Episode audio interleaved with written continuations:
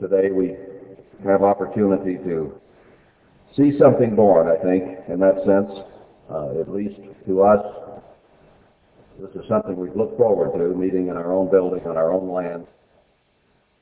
And it is indeed our own land. We did get the, the title transferred a couple of weeks ago into the church name, which I told you we would do. Why did you doubt? I say that after the sermonette. It has been done. So this is a church property, and we're meeting in a church community center, our building. Speaking of birth, if you would turn to Revelation 12.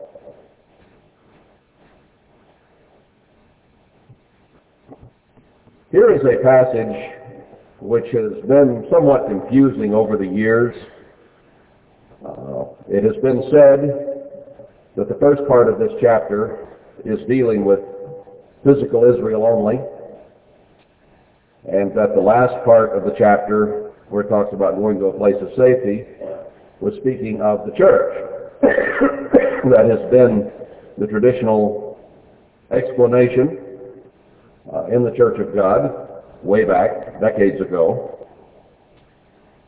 Uh, using verse 6, the 1,203 score days, showing that there would be a period of 1,260 years in which the church would be uh, given a time of, or that physical Israel would be having difficulty and then would be uh, delivered from that.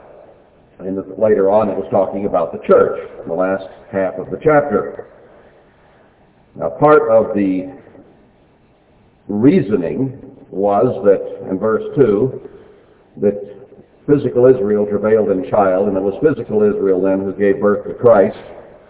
And the woman, uh, the dragon stood there before the woman ready to deliver her child as soon as it was born. Verse 4, and in verse 5, she brought forth a man-child who was rule all nations with a rod of iron, and her child was caught up unto God into his throne. Obviously, uh, in completely, that is a prophecy about Christ. I will not argue that for one moment. But is that all there is here? Recently I heard a theory that Revelation 12, the first part of the chapter, was referring to physical Israel, and that since there is no change of subject all the way down, and, and indeed I think that is correct, there is no change of subject. If you read through this chapter, all the way down, it was said to verse 17 that this whole chapter down through verse 16 is talking about physical Israel and only verse 17 is speaking to the church. And that reasoning would only have one conclusion.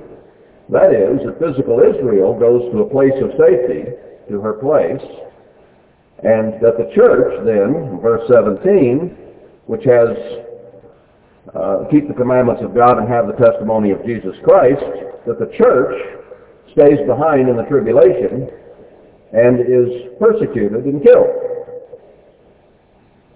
How do you like that theory?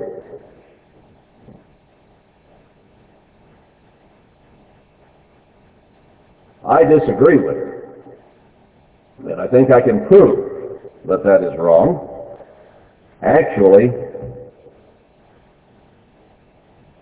Let's consider a couple of scriptures to begin with. Do not all the prophecies talk about physical Israel going into tribulation? Does not Ezekiel 5 lay it out very clearly? The church has read that many, many, many times over the years, over the decades, showing what it says here. Um, verse 10 of Ezekiel 5, the whole remnant of you will I scatter into all the winds. Verse 12, a third part of you shall die with the pestilence, and with famine shall they be consumed in the midst of you. And a third part shall fall by the sword round about you. And I will scatter a third part into all the winds, and I will draw a sword after them. We have always used this to apply to physical Israel, along with many, many other scriptures about the Assyrian coming and destroying us Uh, I have also applied this to the church because we have been going through a spiritual famine, sword, and pestilence, and about 90% of the church, or close to it, is now being destroyed or is in famine.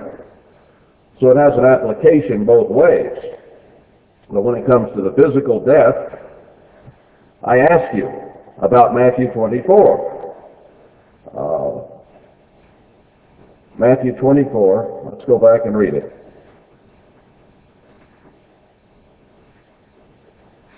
I think we need to understand this.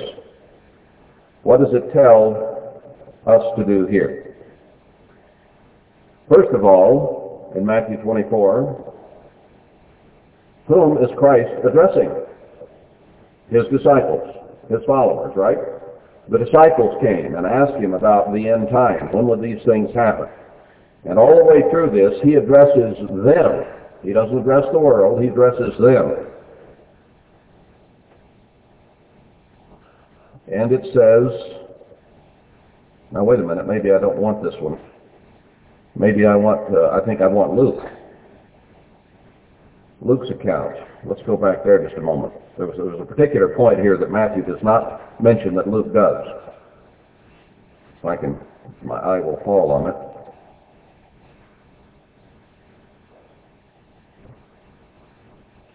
Let's see. We're in, Matt, in Luke 21. Woe to them that give suck. Where does it say? Verse 36. Watch you therefore, and pray always that you, again, his disciples, his followers, that you may be accounted worthy to escape all these things that shall come to pass and to stand before the Son of Man. Now, he's talking here about the flight in Matthew 24 and Luke 21. He's talking about the tribulation coming. He's talking about the end of the age. And he tells his disciples to pray that they be accounted worthy to escape all these things. Well, now, if Revelation 12 says that the church is going to be left behind and not escape, and the physical Israel is going to escape, why pray that you be accounted worthy to escape? It makes no sense whatsoever, does it? We who are working at being worthy to be in the kingdom of God and worthy to escape all these things that come because he tells us to pray that. We're going to be left behind and Madonna is going to escape. George W. Bush is going to escape. All the liars, the thieves, the adulterers, the murderers, the witches, the sorcerers are going to escape. Give us a break here.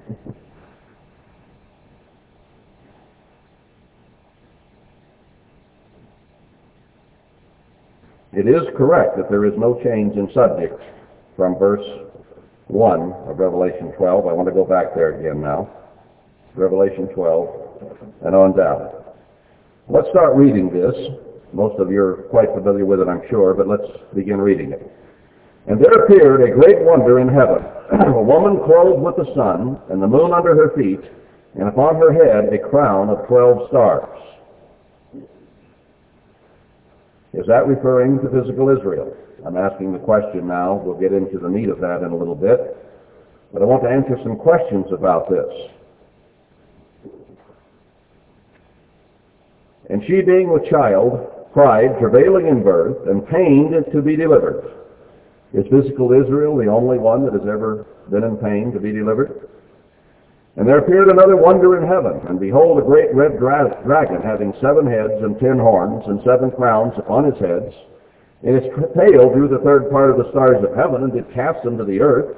And the dragon stood before the woman, which was ready to be delivered, for, for to devour her child as soon as it was born. Now notice that this flashes back and forth in time element quite a bit here. It talks about this woman clothed with the sun. It talks about the birth of Christ about 2,000 years ago. And then it flashes back even before the world even was to the time of Satan's rebellion.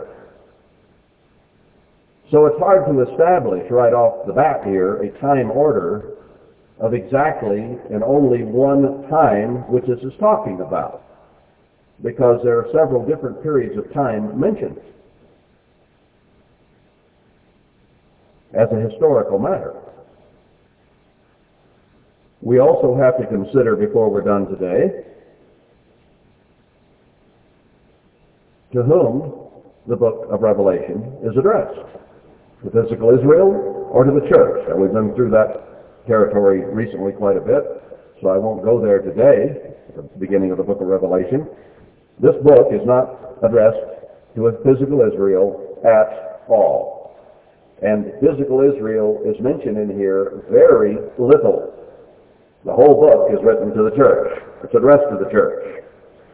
So, it is also an end-time book written to the end-time church, is it not? That is the subject. It is the subject all the way through the book, and that never changes. Everything in here has a relationship to the church.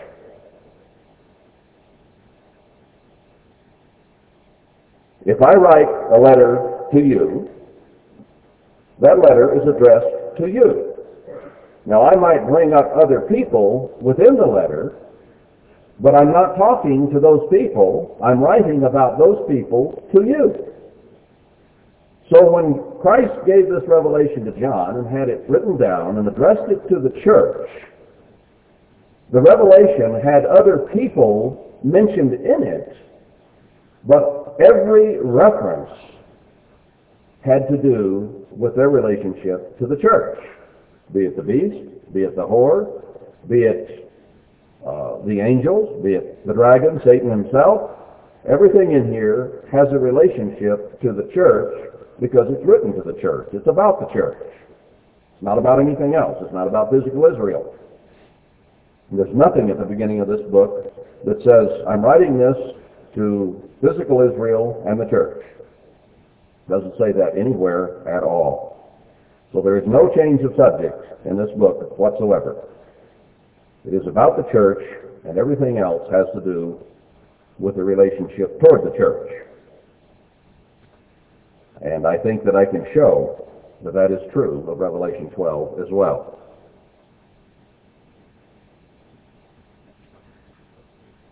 Probably the greatest difficulty in explaining this is in verses 4 and 5. And I want to de- devote quite a bit of time to that today. Because it talks about the dragon standing before the woman which was ready to be delivered, and she brought forth a man-child who was to rule all nations with a rod of iron. Obviously speaking of Christ, no doubt about that. I want to, first of all, turn to Mark 12, Mark 12. And I want you to see a principle here that Jesus Christ himself used. Mark 12, beginning in about verse so 35, I guess. Well, let me back up to 29. They asked about what is the first commandment, one of the scribes, and Jesus answered him in verse 29, The first of all the commandments is, Hear, O Israel, the Lord our God is one Lord. And you shall love the Lord your God with all your heart, with all your soul, with all your mind, and with all your strength. This is the first commandment, and the second is like, namely, this, you shall love your neighbor as yourself. There is none other commandment greater than these. And the scribe said to him, Well, master, you have said the truth, for there is one God, and there is none other but he. And to love him with all your heart, and with all the understanding, and with all the soul, and with all the strength, and to love his neighbor as himself is more than all whole burnt offerings and sacrifices. It's an incredible statement for a scribe to make. And when Jesus saw that he answered discreetly, rightly, correctly, he said to him, You are not far from the kingdom of God. That kind of compliment was not paid to scribes and Pharisees very often, but this man was discreet. And no man after that dared ask him any question. And Jesus answered and said, while he taught in the temple, How say the scribes that Christ is the son of David? For David himself said by the Holy Spirit, speaking of Psalm 110, The Lord said to my Lord, Sit you on my right hand till I make your enemies your footstool. David, therefore, himself calls him Lord. And whence is, the, is he then his son? And the common people heard him gladly.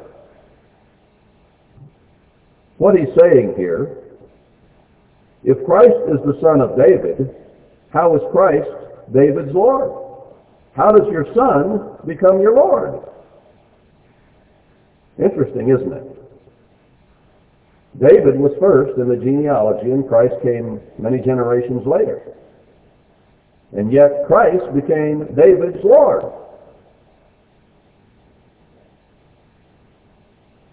Now I'm going to apply that principle to this question. How?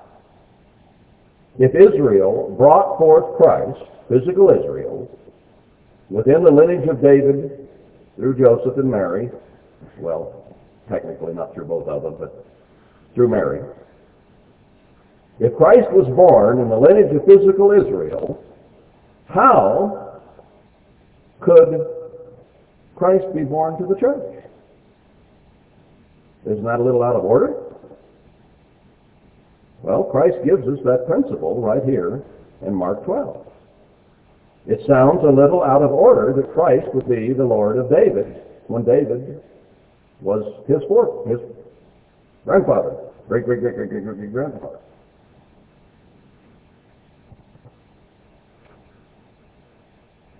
Let's see some scriptures along these lines. I'm going to start, first of all, in Jeremiah 4, and we're going to see the, the painful part of this first, then we'll get to things a little more pleasant. Jeremiah 4,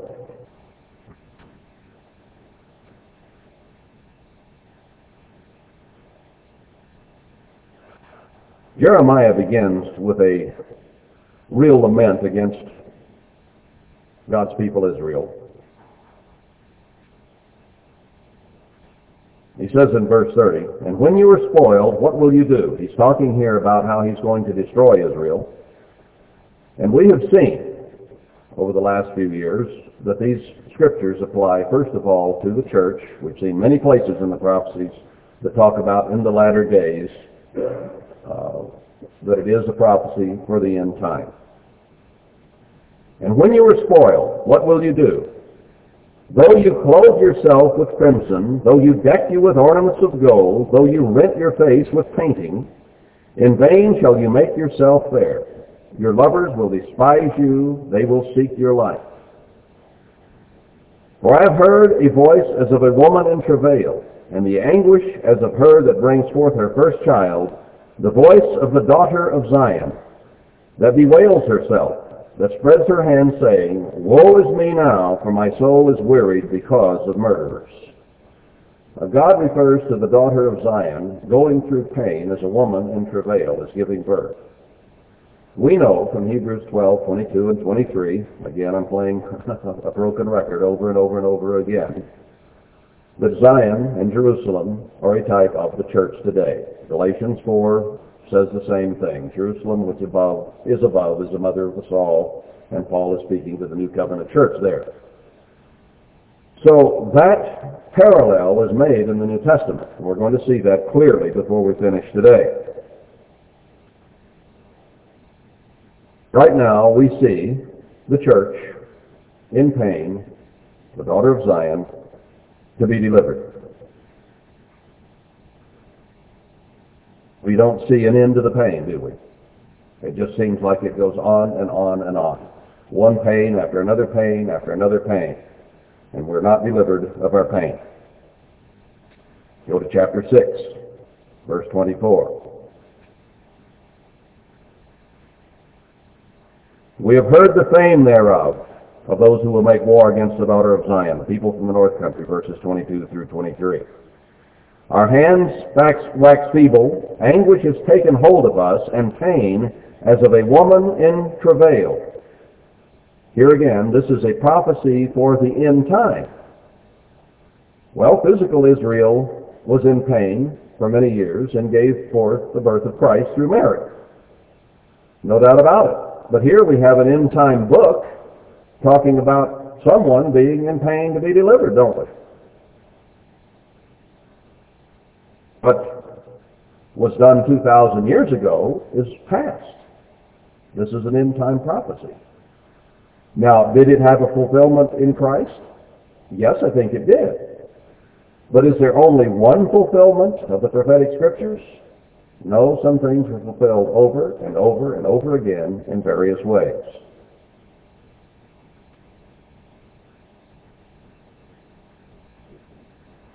Pain has taken hold of us as a woman in travail. Go not forth into the field nor walk by the way, for the sword of the enemy and fear is on every side. He's talking about the time when this country will be invaded. And he's talking about a time when the church has already been invaded. O daughter of my people, gird you with sackcloth, and wallow yourself in ashes. Make you mourning as for an only son most bitter lamentation, for the spoiler shall suddenly come upon us. I have set you for a tower and a fortress among my people, that you may know and try their way. Does not God set upon line at the end to know and try his people's way? Christ came and knew and tried the way of physical Israel and found them wanting and called them a lot of names. The same thing is happening today. Chapter 13 of Jeremiah.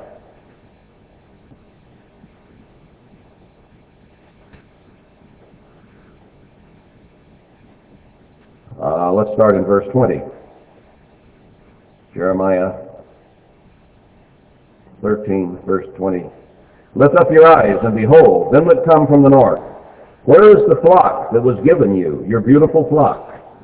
What will you say when he shall punish you? For you have taught them to be captain as an, and as a chief over you.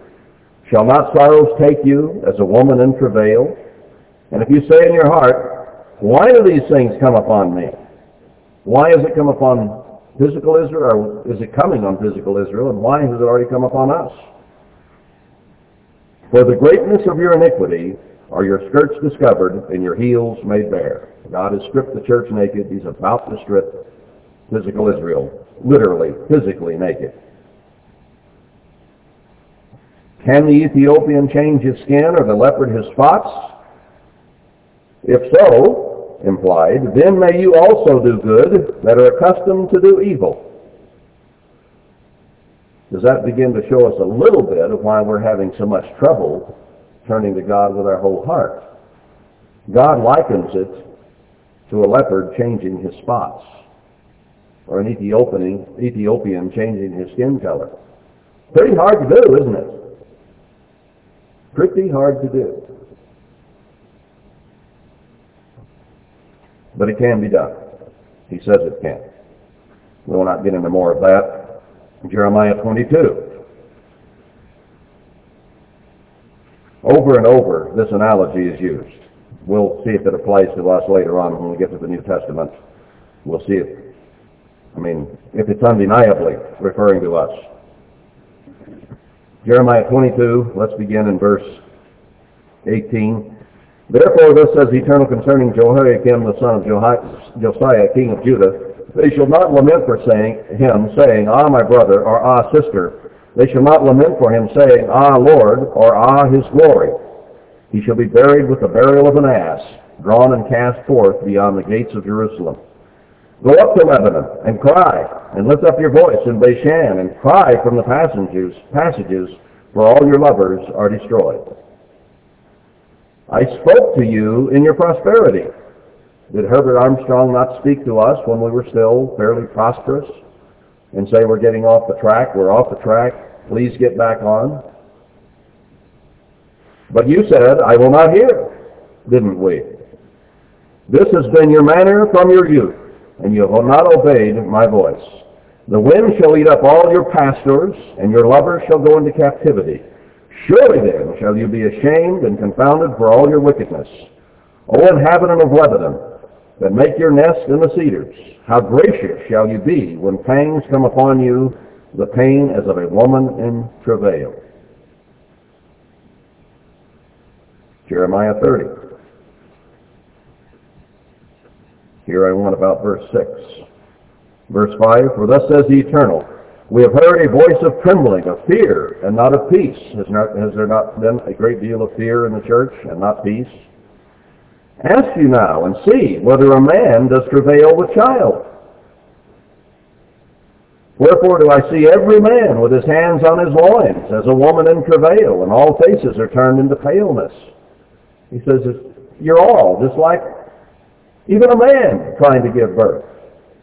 We're all in distress, in other words, all in pain, not just the women. He uses that analogy, but he says even the men look like they're about to have a baby. Alas, for that day is great, so that none is like it. It is even the time of Jacob's trouble, but he shall be saved out of it. Physical Israel will be saved out of physical Jacob's trouble. Spiritual Jacob and Israel will be saved out of its trouble as well. But both are likened to a woman giving birth with child. We'll see it directly applied in a little bit. How about Lamentations 3?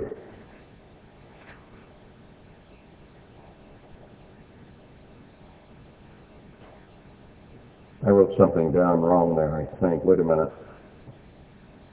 I'll skip that one. We don't need it. Let's go back to Isaiah. Isaiah 26.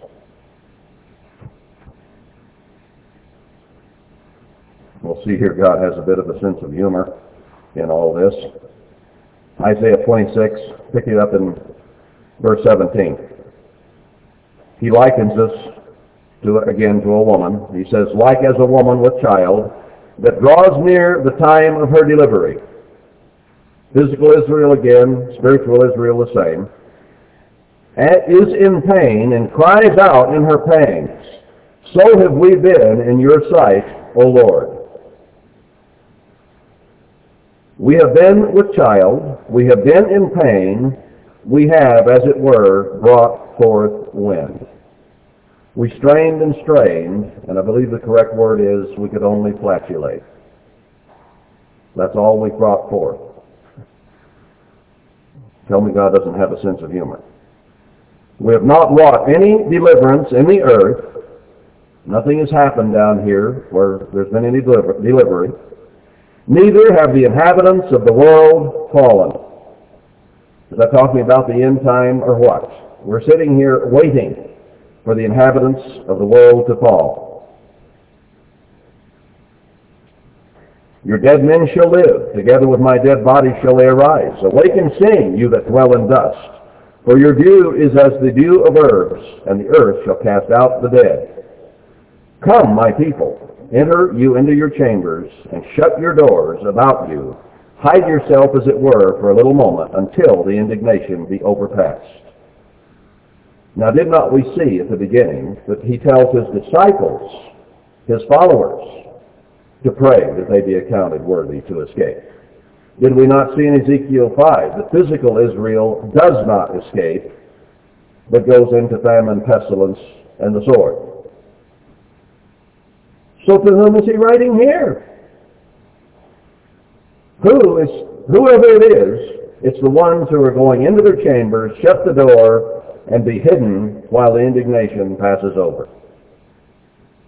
And whoever that is, he refers to as a woman that is about to bring forth pain. The world is not yet fallen, but it's about to, and she is to be delivered. So far, nothing has happened. I think that's precisely where we are in terms of the prophecies today. We're straining, we're hoping, we're in pain. We're bearing down, are we not? Trying to grow, to overcome, to accomplish that which we have been given to do. And it seems like the pains just come one after another, after another, after another. And like this thing's never going to get long. Isn't that right where we are? Verse 21, For behold, the Lord comes out of his place Sounds just like Zechariah 2, the end of the chapter.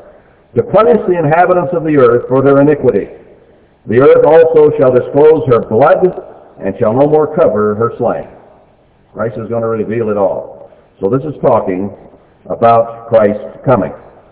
In that day, chapter 27, the Lord with his sore and great and strong sword shall punish Leviathan, the piercing serpent, even Leviathan, that crooked serpent, and he shall slay the dragon that is in the sea. What does Revelation say the sea is? It's the peoples and nations and multitudes. It's talking about the end time. In that day, seeing you unto her a vineyard of red wine, I, the Lord, do keep it. I will water it every moment. He's going to start watering us where we've had famine and drought spiritually. And Amos makes it very clear that the famine is not just of bread, but of the Word of God. So it's a spiritual famine that is being talked about. This reference begins to show that the church today is travailing as a woman in pain. Let's go to John 16. Flip over to the New Testament a bit. John 16. And here I'll pick it up in verse 16. John 16, 16. A little while and you shall not see me, and again a little while and you shall see me, because I go to the Father. Then said some of his disciples among themselves, What is this that he says to us? A little while and you shall not see me, and again a little while, and you shall see me. And because I go to the Father, they said therefore, What is this that he says? A little while, we cannot tell what he says. Now Jesus knew that they were desirous to ask him, and said to them, Do you inquire among yourselves of that I said, A little while, and you shall not see me, and again a little while, and you shall see me? Truly, truly, I say to you, here again speaking to his disciples directly, no one else was there, Truly, truly, I say to you that you shall weep and lament, but the world shall rejoice. And you shall be sorrowful, but your sorrow shall be turned into joy. A woman, when she is in travail, has sorrow, because her hour is come. But as soon as she is delivered of the child, she remembers no more the anguish for joy that a man is born into the world. And you now therefore have sorrow, but I will see you again, and your heart shall rejoice, and your joy no man takes from you. Now he had already been born in the lineage of David. That was a historical matter at this time, only roughly 33 years later, but afterward. And he refers to their pain and sorrow as the founders of the New Testament church. That's what?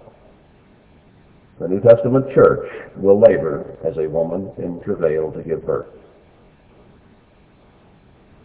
Why did Christ use that particular analogy to his church? Let's turn to Colossians 1. Colossians 1.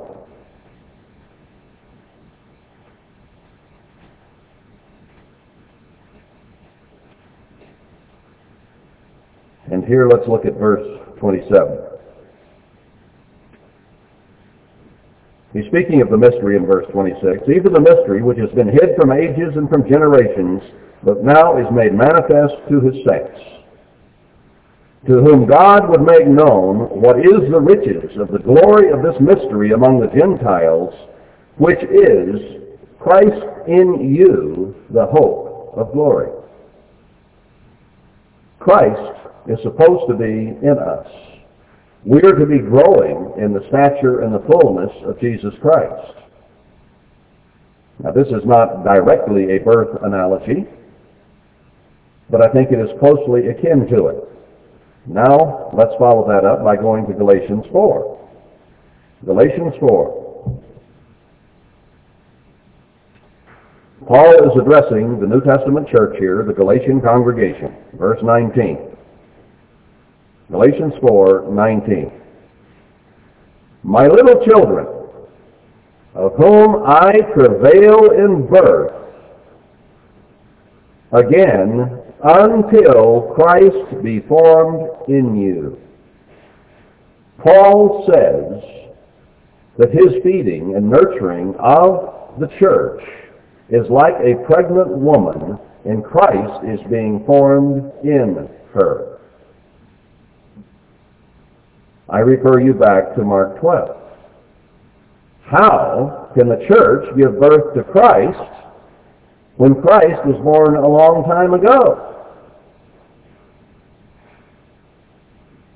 It sounds strange. And yet that is the very analogy Christ used of himself and David, and it is the exact same analogy that Paul uses to speak of the church. We are to be growing to be like Christ. He is being formed in our minds. He is being formed in our hearts. It doesn't start out that way as a full-blown Christ in us, does it? Not by any means. We start out like a sperm and an egg coming together. And that is the exact analogy God uses for baptism. That the Holy Spirit is conceived in our minds by the laying on of hands. And from that moment on, we are to develop the character, the strength, the wisdom, the fruit of the Spirit. Christ is to live his life in us. And it starts very small as eggs. And it grows and it grows and it grows until Christ is fully formed in us. And we can give birth. That's the analogy Paul uses. It's the one Christ used with his disciples. Let's go on down a little bit. Verse 20, I desire to be present with you now and to change my voice, for I stand in doubt of you. Is Christ really being formed in you, Paul says? O foolish Galatians, he calls them in one place. Tell me, you that desire to be under the law, do you not hear the law? For it is written that Abraham had two sons, the one by a bondmaid, the other by a free woman. This would be by Hagar and by Sarah. Hagar was a handmaid of Sarah's, you know the story. But he who was of the bondwoman was born after the flesh. But he of the free woman was by promise. There was no promise of grace and grace, well not of grace certainly, to uh, Hagar. That was given through Jacob. Which things are an allegory? For these are the two covenants. He's talking here when he uses Hagar and Sarah as the Old Covenant and the New Covenant, okay? The one from the Mount Sinai which genders to bondage, which is Hagar. If you're chained to Mount Sinai, you're still with the Old Covenant. Did, he, did Paul not say in Hebrews 12, You're not come to Mount Sinai, to a mountain that thunders and lightens. You are come to the church of God, the new Zion, the new Jerusalem, to Jesus Christ. Okay? For this Hagar is Mount Sinai in Arabia, and answers to Jerusalem, which now is, and is in bondage with her children. But Jerusalem, which is above, is free which is the mother of us all. So Jerusalem above is our mother, and yet we are likened in another analogy to being a mother giving birth to Christ, because he has to be formed in us. For it is written, Rejoice, you barren that bear not. Break forth and cry, you that travail not. For the desolate has many more children than she which has an husband.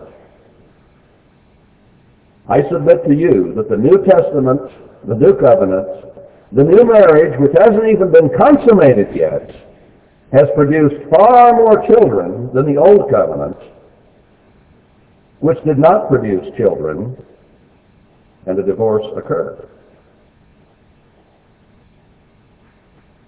There are only a few mentioned that the old covenant produced. The desolate has many more children than she which had a husband. We don't have a husband yet. We're only betrothed, aren't we? And yet Christ is producing more children through the new covenant, or is in the process of doing so, than he ever did through the old covenant to a married woman. Now this isn't illicit. This is not illegitimate. Don't get me wrong. God speaks of those things that are not as if they already were. He can do that. For his purposes, he can change the birth order. Jeremiah 31, he calls Ephraim his firstborn. He can do those things. We can't. Verse 28. Now we, brethren, as Isaac was, are the children of promise. he says the New Testament church is that we are the children of promise. But as then, he that was born after the flesh persecuted him that was born after the Spirit, even so it is now. And Ishmael has chased Jacob's feet, and his heels, ever since. He was born of the flesh. That covenant was a fleshly covenant. We have the new covenant. Nevertheless, what says the Scripture? Cast out the bondwoman and her son, for the son of the bondwoman shall not be heir with the son of the free woman. The old covenant does not produce the kingdom of God. It has to be produced in us. It did a few, but not very many. There are far more children with the desolate than there were with the married. Then, brethren, we are not children of the bondwoman, but of the free, of the church, of the new covenant. Jerusalem above is the mother of us all. Let's go to Isaiah 49. Isaiah 49.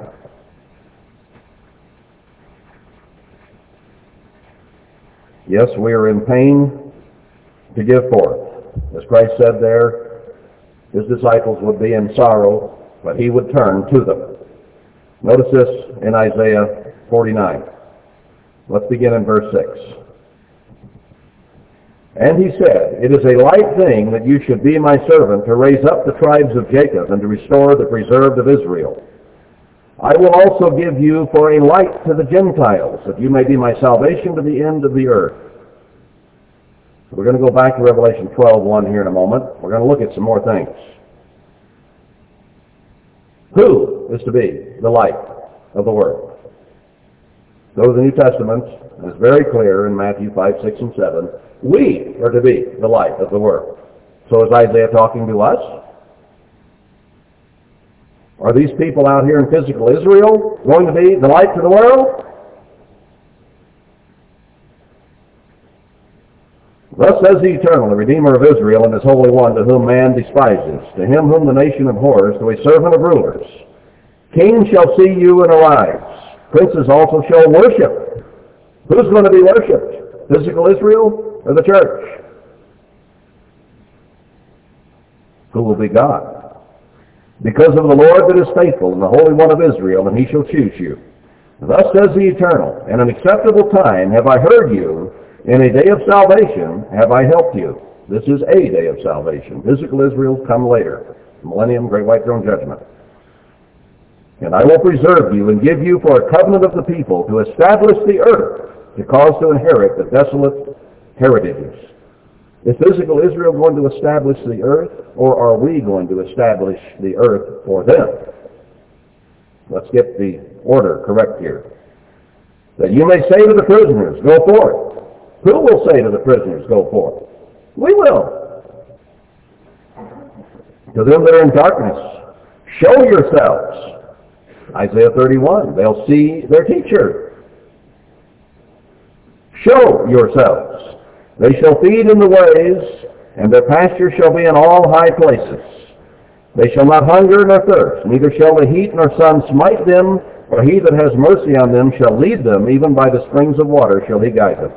And I will make all my mountains a way, and my highways shall be exalted. Behold, these shall come from afar, and lo, these from the north and from the west, and these from the land of Sinim, or the far east.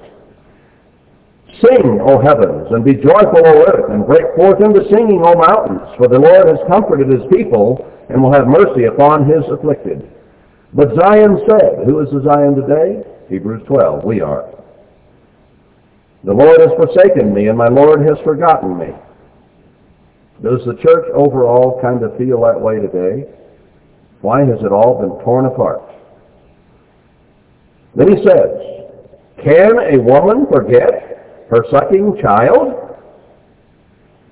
How many of you women have ever forgotten your nursing child? That she should not have compassion on the son of her womb? Yes, they may forget, yet will I not forget you. A woman will forget her sucking child before God forgets us. I find a great deal of encouragement in that, especially when we push and push and can't seem to give forth. Behold, I have graven you upon the palms of my hands. God has written us on the palm of his hands. Isn't that what people do when they don't want to forget something? They write it on their hand. I've seen people do it all, all through my life. Your children shall make haste. Your destroyers and they that have that made you waste shall go forth away from you. Lift up your eyes round about, and behold, all these gather themselves together and come to you. Will they not come and worship us in the world tomorrow? Is physical Israel going to come and worship us, or are we going to come and worship physical Israel?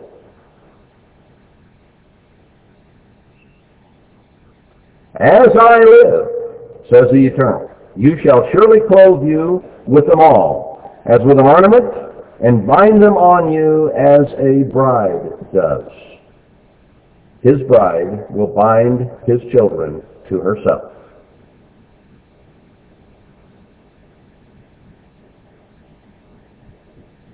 For your waste and your desolate places, the church in shambles,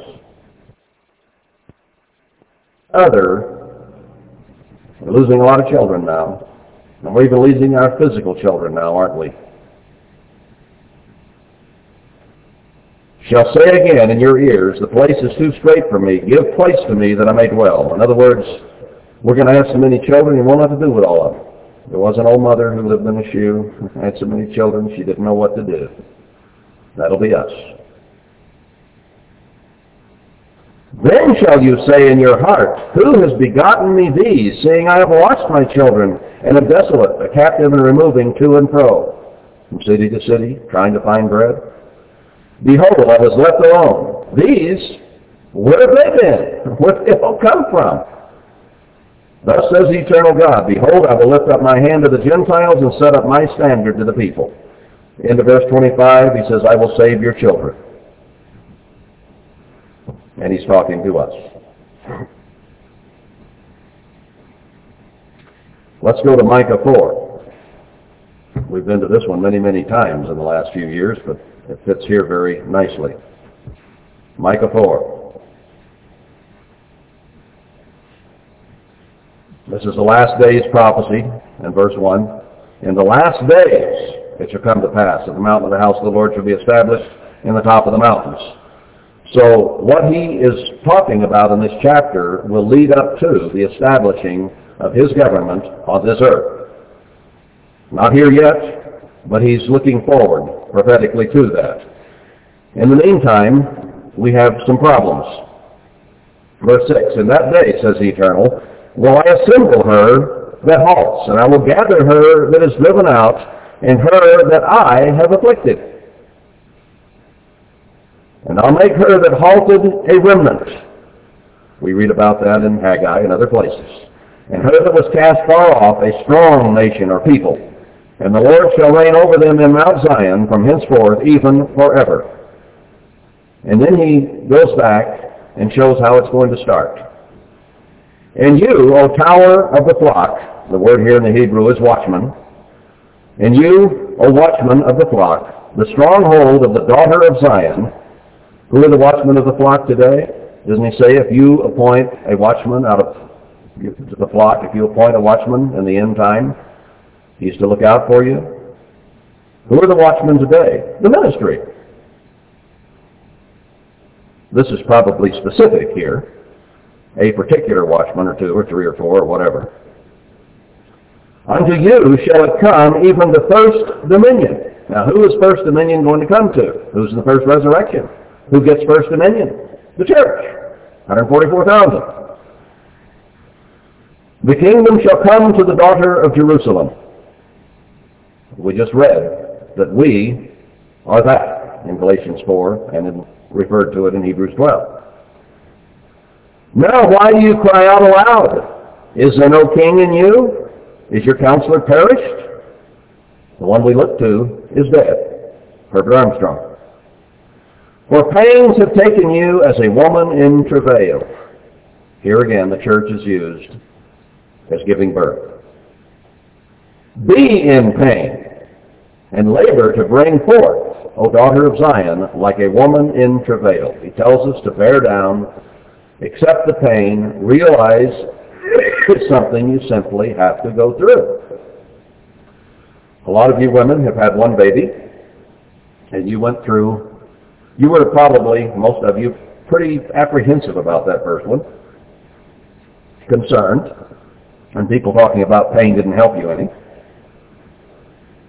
But you went through it, and you had one. Now it's a little different the second time, isn't it? You know full well what you're about to go through, and you do it anyway. You have another one, and another one, and another one. You count the cost, you know what's ahead, and you do it anyway. All right? He told us to count the cost, to understand the pain, and to bear down and be in pain. This is what it takes. For now shall you go forth out of the city, and you shall dwell in the fields. And you shall go even to Babylon, there you shall be delivered. There the Eternal shall redeem you from the hand of your enemies. We have been trying to follow through on this instruction. We're not all here today. We're not all here yet. I expect that more will come. Because God tells us what to do when we're in travail to give birth. He says, be in pain, leave the city, go dwell in the field, stay in Babylon, but go to the field. There you shall be delivered. Delivered of what? The child.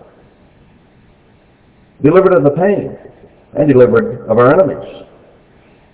That's what he tells us to do. And he says, you will not be delivered, he's implying it, until you do that. And sometime after you do that, you will be delivered. Zechariah 2. Undeniably an end-time scripture. Let's go to Zechariah 2, verse 7. Now he's talking about the context of the two witnesses, the end-time church, undoubtedly. Deliver yourself, O Zion, that dwell with the daughter of Babylon. Still in Babylon, dwelling alongside it, even in it. And he says, deliver yourself, O Zion. I looked that word up. It's number 4422 in the Hebrew, malat. And it means release or rescue and specifically to bring forth young. That is incredible. We are to be rescued and released, but he uses the exact same analogy as giving birth, to be delivered.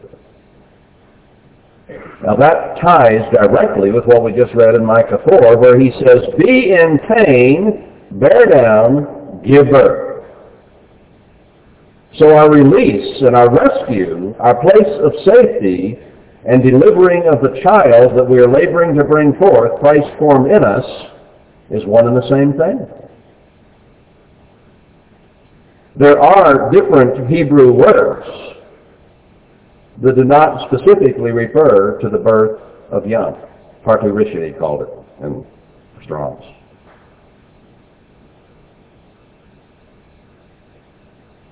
Could have used that, but he used the same analogy we've been talking about when we spun out of Revelation 12.1. We began at 12, didn't we? This isn't the feast. I don't have to stop on the half hour. I've got till the hour, don't I?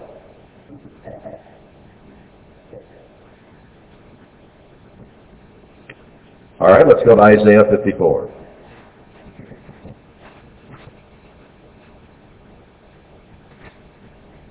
Don't forget what I'm establishing here with all of these. I'm establishing that not only physical Israel gave birth to Christ but that we are also to give birth to Christ. That's an important thing to grasp here in understanding Revelation 12. Isaiah 54, verse 1. Sing, O barren, that did not bear. The old covenant bore a few. We are not to be barren. We're to sing. We're to bring forth more than the old covenant did. Did Paul not say that? That the new covenant has given birth to more than the old ever did. Break forth into singing and cry aloud, because we are bringing forth. You that did not travail with child, for more are the children of the desolate than the children of the married wife, says the Eternal. This is what Paul was quoting. Enlarge the place of your tent, and let them stretch forth the curtains of your habitation. Spare not. Lengthen your cords and strengthen your stakes. For you shall break forth on the right hand and on the left and your seed shall inherit the Gentiles and make the desolate cities to be inhabited. Fear not, for you shall not be ashamed. Neither be you confounded, for you shall not be put to shame. For you shall be forget the shame of your youth, and shall not remember the reproach of your widowhood any more, for your Maker is your husband. Who is going to marry Christ? Who's he talking to here? The Lord of hosts is his name, and your Redeemer, the Holy One of Israel, the God of the whole earth shall he be called. He's not the God of the whole earth now. He will be when we are the bride of Christ. For the Lord has called you as a woman forsaken and grieved in spirit and a wife of youth when you were refused, says the Eternal. Well, God called Israel a long time ago. And they went through shame, didn't they?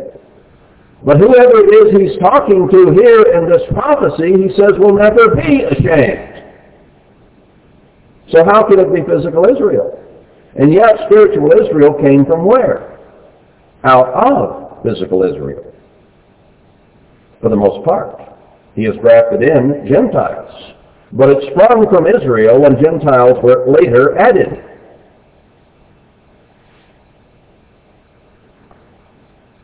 So those who came out of physical Israel and formed the New Testament church will never be ashamed again because we will bring forth Christ. He will be formed in us. He is being formed in us through our prayers and our Bible study and our devotion to Him day by day by day. As we learn to treat our neighbors as ourselves, we're learning to be like Christ. For a small moment have I forsaken you, but with great mercies will I gather you. In a little wrath I hid my face from you for a moment, but with everlasting kindness will I have mercy on you, says the Eternal, your Redeemer. He's called our Redeemer in the New Testament, Redeemer of the church. The whole context here, if you go back to 49 through 52, is of the church waking up. We have all slumbered and slept. It is of the two witnesses coming in chapter 52, verses 8 through 9, and fleeing from this world. Then it shows what Christ did for us in chapter 53.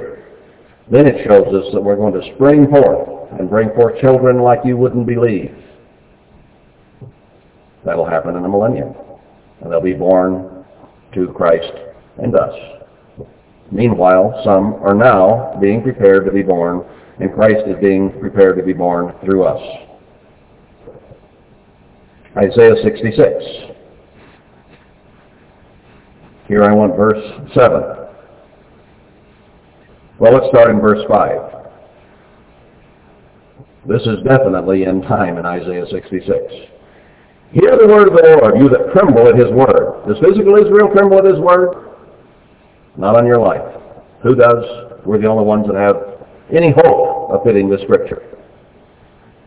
Your brethren that hated you. Does that tie with Matthew 24 about betraying one another? That cast you out for my name's sake. Were some cast out because they wouldn't go back to Babylon when they were setting the church back in Babylon on its base there? Let the Lord be glorified, that he shall appear to your joy, and they shall be ashamed. A voice of noise from the city, a voice from the temple. A voice, who is the temple today? We are, not anywhere else. We've been through that. A voice of the eternal that renders recompense to his enemies. Before she travailed, she brought forth. Before her pain came, she was delivered of a man-child. Now, how does that square with what I've been saying? because it said be in pain. Who has heard such a thing? Now that, it doesn't sound natural for him to say that. Who's heard of such a thing? Who has seen such things? How can you be delivered of a child without going through travail? Shall the earth be made to bring forth in one day? Or shall a nation be born at once? He adds a little to it. For as soon as Zion travailed, she brought forth her children. He's saying that it's, it's going to be like you never went through it. Now he tells us go through it, but he says when it's over, it won't seem like there was anything there at all. Doesn't it say that you forget the pain because of the birth of a man-child?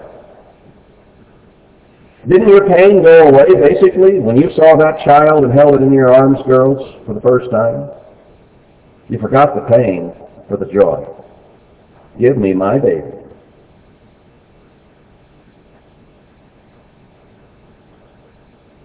Verse 9, Shall I bring to the birth and not cause to bring forth? Says the Eternal. Shall I cause to bring forth and shut the womb, says your God? Rejoice you with Jerusalem and be glad with her, all you that love her. Rejoice for joy with her, all you that mourn for her, that you may suck and be satisfied with the breasts of her consolations. He's speaking to the church here. We're supposed to suck and get nourishment from the church. Jerusalem, the mother of us all, Galatians 4.19 that you may look out and be delighted with the abundance of her glory. God is going to give who glory? The church, the bride. That's all that's going to be glorified when Christ returns. The church, not physical Israel. So this analogy of birth applies to the church so very, very directly. It talks on about verse, verse 15, about the Lord will come with fire. That's speaking of his return. And that's when we are glorified. Can't be anything else. All right. Let's go back to Revelation 12. Remember we read in Isaiah 49 that we are to be the light. Is it talking about us? Revelation 12. There appeared a great wonder in heaven, a woman clothed with the sun, and the moon under her feet, and upon her head a crown of twelve stars. Now, this is likened to physical Israel basically for one reason, because that analogy started being made a long time ago. Let's look at that, because it is important to see this in Genesis 37, verse 9. I don't want to leave this unanswered, because somebody would pounce on it. Genesis 37 and verse 9. Anybody who disagrees so far with what I'm saying probably would go back here as their rebuttal. Genesis 37. This is when Jacob or Israel loved Joseph more than all his children when he had the coat of many colors and he had a dream. Verse 9. And he dreamed yet another dream and told it his brethren and said, Behold, I have dreamed a dream more and behold, the sun and the moon and the eleven stars made obeisance to me. He was the twelfth child, therefore the other eleven, and his father and his mother. Well, is this talking about his father and his mother? Verse 10, And he told it to his father and to his brethren, and his father rebuked him and said to him, What is this stupid dream that you have dreamed? Shall I and your mother and your brethren indeed come to bow down ourselves to you to the earth? And his brethren envied him, but his father privately observed the same. He thought about it. And indeed, you know the rest of the story. They did come and bow before him to get rain in Egypt. So there is an analogy drawn of Jacob and Rachel and the eleven sons being the sun, moon, and so, and so on. But we have already seen, have we not, that everything turns from physical Israel who was divorced to the potential bride and betrothed of Christ. A leap is made from the Old Covenant to the New Covenant. We've seen many scriptures on that. Are those people back then going to be glorified in the kingdom of God? For the most part, no. Now, Jacob probably will be. I mean, isn't he listed there in Hebrews 11? But does the analogy go beyond that? Let's examine this a little bit and examine some scriptures. Let's compare Revelation 12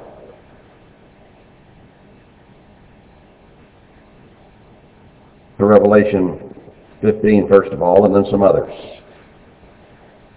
Here it talks about the seven last plagues, chapter 15. And I saw, as it were, a sea of glass mingled with fire, and them that had gotten the victory over the beast, that's the church, and over his image, and over his mark, and over the number of his name, stand on the sea of glass, having the harps of God. That's the bride. That's the 144,000. That's us, standing on the sea of glass at the throne of God. You can't go there as a physical human being. You have to be in the first resurrection to go there. No one else is there. Physical Israel will never go to the seat of glass and the throne of God as it stands today. They will come up on, in the millennium when the throne of God will then be here on the earth in the New Jerusalem. They never go to the sea of glass. They stay on the earth. Those in the great white throne judgment stay on the earth. This is the time of the seven last plagues, and we stand on the sea of glass.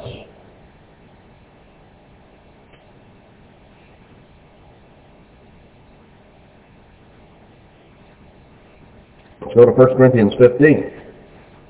1 Corinthians 15, verse 49. And as we have borne the image of the earthy, we shall also bear the image of the heavenly. He's speaking to the church, the first fruits. Those will be in the first resurrection. For the trumpet will sound at the last trump, and the dead shall be raised incorruptible, and we shall be changed. Is physical Israel going to be changed? Will they become incorruptible and glorious? No. He's talking to the church. Daniel 12. This one gives me chills to turn back and read this one. Is Daniel an end-time book? Wasn't it sealed until the time of the end? What does Daniel say? If I can find it. Chapter 12. And at that time shall Michael stand up, the great prince which stands for the children of your people. Aren't we the children of the ancient Israelites? And there shall be a time of trouble, such as never was since there was a nation even to that same time. Read Luke 21, Matthew 24. And at that time your people shall be delivered, every one that shall be found written in the book. Is this referring to physical Israel? They're not written in the book, are they? They don't even know who God is. They worship they know not what. And many of them that sleep in the dust of the earth shall awake. So this is the time of the beginning of the resurrections. Many of them that sleep in the dust of the earth shall awake, some to everlasting life, and some to shame and everlasting contempt. Now that doesn't mean everyone's resurrected at once, because it says the first resurrection only has those whose name are written in the book of life, and the rest of the dead do not live until the thousand years is finished, Revelation 20. So he's talking about the beginning of the judgments and of the order of the resurrections. But he's talking about those who will be in the first resurrection, specifically. They that be wise shall shine as the brightness of the firmament, and they that turn many to righteousness as the stars forever and ever. Is physical Israel turning anyone to righteousness today? Only spiritual Israel is. And it says here, we will shine as the brightness of the firmament. We'll shine as the stars. We will shine as the sun. It's talking about the church. Tie that with Revelation 12.1. There appeared a great wonder in heaven. Physical Israel is never going to heaven. We are. A woman clothed with the sun. Was physical Israel ever clothed with the sun? We've just read that we will be. If this is a, an analogy to physical Israel and to Jacob and his children, it is only through spiritual Israel, for the most part, that those children are going to be produced. The church. Only a few of the formerly married woman. The moon under her feet is not the moon God's footstool. We will be God. The moon will be our footstool as well. He'll share it with us. And upon her head a crown of twelve stars. Let's not go there quite yet. Let's go first of all to Matthew 13, 43. Matthew 13, verse 43. Listen to this. Then shall the righteous shine forth as the sun. We've always thought of God shining as the sun. Then shall the righteous shine forth as the sun in the kingdom of their Father. He who has ears to hear, let him hear. Was physical Israel righteous? Is physical Israel righteous today? Who will shine as the sun? Physical Israel or spiritual Israel? Will it be the church of God or someone else? This woman appears in heaven clothed with the sun.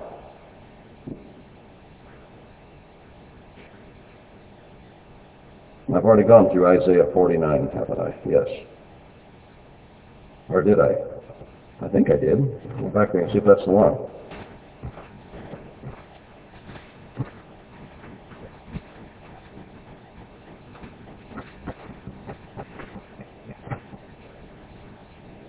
Yes, I did. But notice there he talks to Jacob there in verse 6 and the 12. All right? How does that fit? Let's go to, well, I'll get there in a moment. But first of all, let's go to Revelation 2. Revelation 2.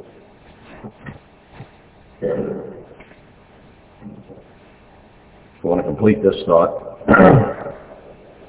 Chapter 2, verse 8. I want to break into the rewards of the various churches, which actually apply to all of us. 2 verse 8. To the church, oh, let's see. What chapter am I in? And to the angel of the church in Smyrna write, These things says the first and the last, which was dead and is alive. Uh, verse 10 is what I really want. I will give you a crown of life. Are we going to see something about that in Revelation 12? And upon her head a crown. Who gets the crown? The bride, the woman, the church. Speaking to the churches here, not to anybody else.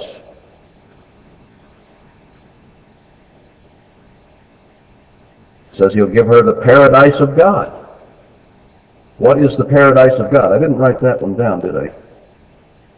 I put it down as 2a. Somewhere here, here it says the paradise of God. Maybe that was Ephesus. Yeah, verse, verse 7, I'm sorry. He says, I'll give to you to eat of the tree of life, which is in the midst of the paradise of God. What's his paradise? The New Jerusalem, the heavenly Jerusalem. It's going to be just like the Garden of Eden, only bigger and better. uh, chapter 3, verse 12. Him that overcomes will I make a pillar in the temple of my God, and he shall no, go no more out, and I will write upon him the name of my God, and the name of the city of my God, which is New Jerusalem, which comes down out of heaven from my God, and I will write upon him my new name. So we have the city of God, the New Jerusalem, as our name. Will physical Israel have that? No way. Chapter 3, verse 21. To him that overcomes will I grant to sit with me in my throne. Is that physical Israel? Or is that the church? We'll sit right there with him on his throne. All right, let's go to Revelation 21 now. Revelation 21, verse 10. And he carried me away in the Spirit to a great and high mountain. He said he would show you the, the, bride, the Lamb's wife. That's what he's going to show. And he carried me away in the Spirit to a great and high mountain and showed me that great city, the holy Jerusalem, descending out of heaven from God. Only the 144,000 are going to go up on the sea of glass and come down as the New Jerusalem and with the New Jerusalem. Having what? The glory of God. And her light was like unto a stone most precious, even like a jasper stone, clear as crystal. You ever seen a huge gem that's been cut and has all the facets in it and how it picks up light and how it shines? He says, we're going to be like that. Who's going to shine? I think that's pretty obvious. There appeared a great wonder in heaven, a woman clothed with the sun, the glory of God, and the moon under her feet, and upon her head a crown of twelve stars. Now let's get to that twelve. Okay? He's talking about the bride. He's talking about the holy, the holy Jerusalem. He's talking about those who shine as the sun and have the glory of God. Okay? That's the context here and had a wall great and high, and had twelve gates, and at the gates twelve angels, and names written thereon, which are the names of the twelve tribes of the children of Israel. There you have a completion of the entire analogy, starting in Genesis 37:9 and culminating in those who have right to the tree of life and the throne of God and who shine as the glory of God physical Israel is going to be destroyed. What is left of them will be in the millennium. And those who were destroyed will come up in the great white throne judgment. But those who now are wise and bring, many to righteousness will shine as the stars and as the firmament forever. And the analogy here includes the 12 tribes of Israel. They're listed in Revelation 7 and Revelation 14 as 144,000, 12,000 in each tribe. It's a spiritual delineation. We've been through that. But the 12 original sons who would not accept Joseph will not have their names on there. It will have the names of the 12 apostles. So God removes it from physical Israel and gives it to whom? Spiritual Israel, the church.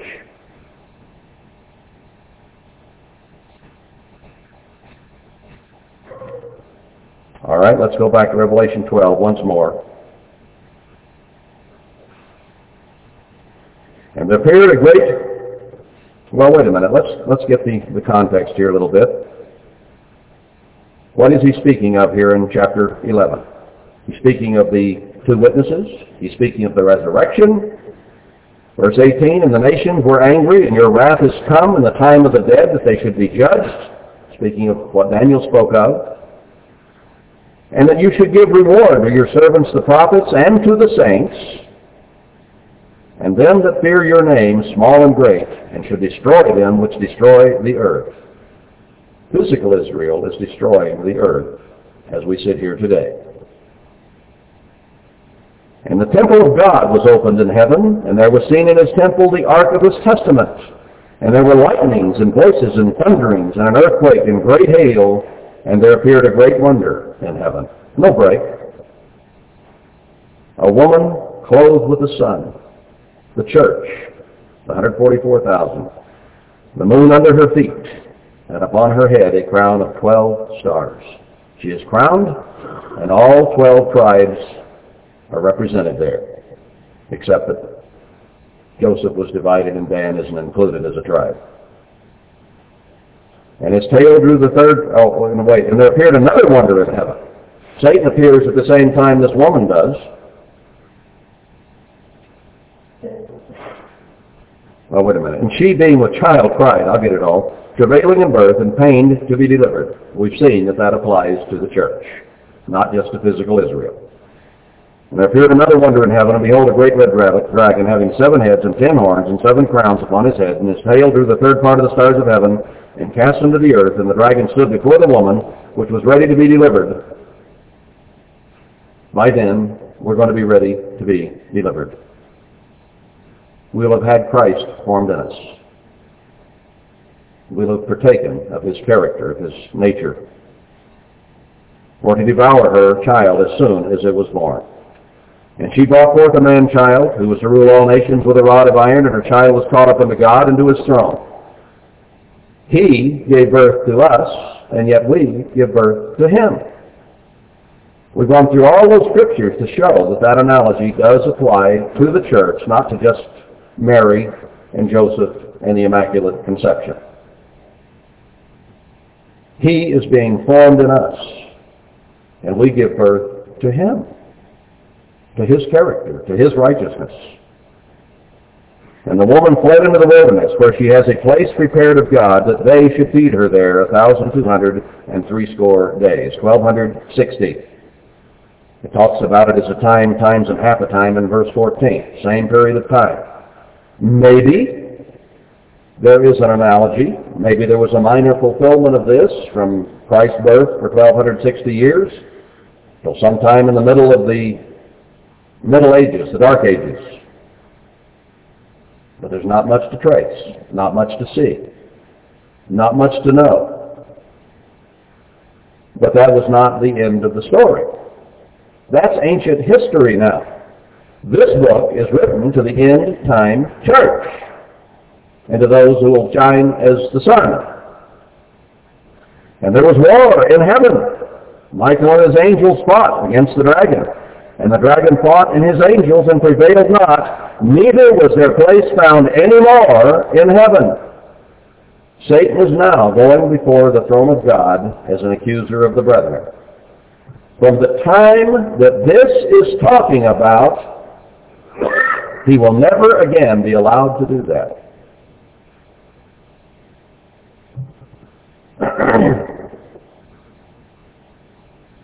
This analogy is talking about Satan being cast out for the last time right at the end. It's not talking about the Middle Ages. And I heard a loud voice saying in heaven, Now is come salvation and strength in the kingdom of God. That didn't happen 2,000 years ago when Christ was born to physical nation.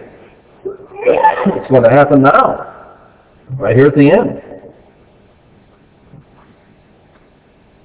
He's giving you the time element of this prophecy.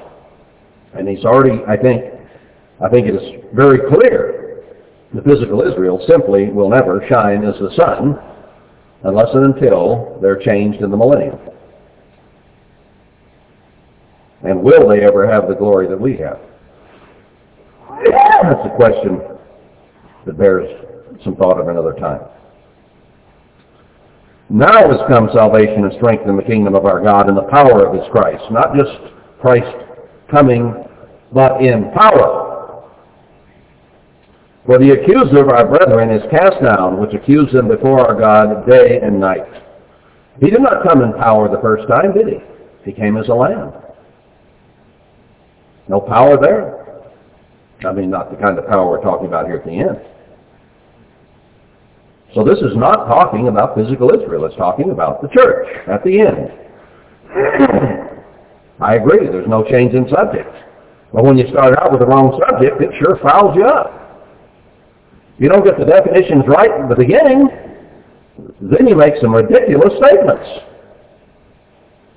Like physical Israel will be protected and the church will go into tribulation and all be killed. That goes against every prophecy there is.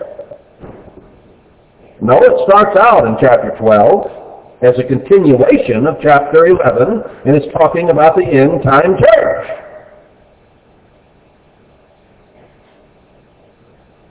Verse 11, And they overcame him by the blood of the Lamb and by the word of their testimony, and they loved not their lives unto the death. Is that talking about physical Israel? Who is told to overcome in this very book? The church. Therefore rejoice, you heavens, and you that dwell in them. Woe to the inhabitants of the earth and of the sea, for the devil is come down to you having great wrath, because he knows that he has but a short time. When he's cast down, the church flees, and he has only a very short time, 1260 days. And when the dragon saw that he was cast to the earth, what did he do? He persecuted the woman which brought forth the man-child. We're the ones that he hates. We're the ones that are bringing forth Christ. Hollywood isn't. The U.S. government isn't. India's not. We're the only ones who are.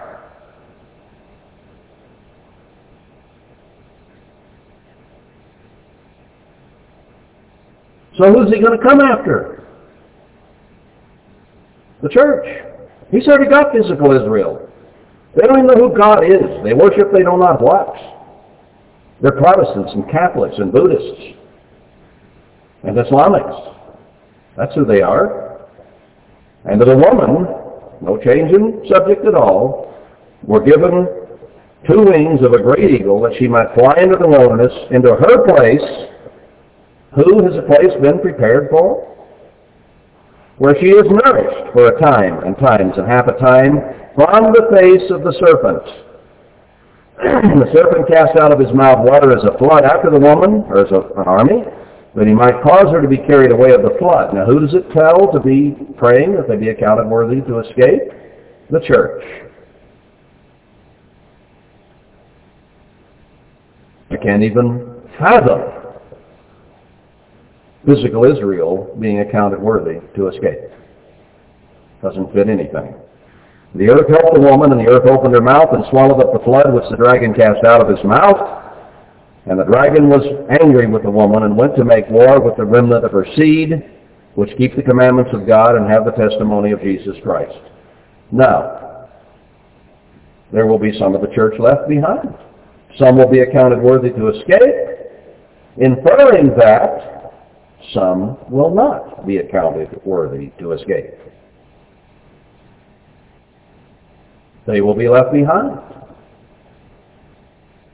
Do those who are still in the church keep the commandments of God and have the testimony of Jesus Christ? All of us do. We sit in chairs, we keep the Sabbath, we keep the holy days. But are we meek and humble, or are we arrogant and Laodicean? See, the whole church basically has the testimony of Christ. It basically keeps the commandments. But some are going to be worthy because of attitude and approach and because Christ has been formed in them. And others are not because they're still going to have the spirit of the world, of pride, of arrogance, of spiritual pride and saying, I have need of nothing, I'm okay. Those are the ones who will be left behind that Satan will go after. Those who are counted worthy to escape in the church will go to a place of safety and he can't touch them anymore. Those who do not repent are going to go into the tribulation and Satan will have his way with them, even though they had the testimony of Christ and basically kept the commandments. And physical Israel will go into famine and pestilence and a physical sword, and over 90% of them will die. And those who are left behind with them, who are not faithful and true will die with them because they will have to give their life then because they are not willing to give it now.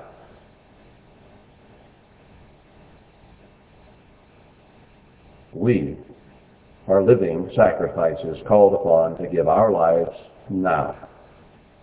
And if we give our lives now, we can pray in faith that we will be accounted worthy to escape all these things. This chapter, just like the rest of the book, is talking about the church, not physical Israel. It starts out talking about the church. A great wonder in heaven, a woman clothed with the sun, shining as the stars and the firmament. The moon is her footstool, and upon her head a crown of 12 stars, 144,000 under that crown. And the subject never changes.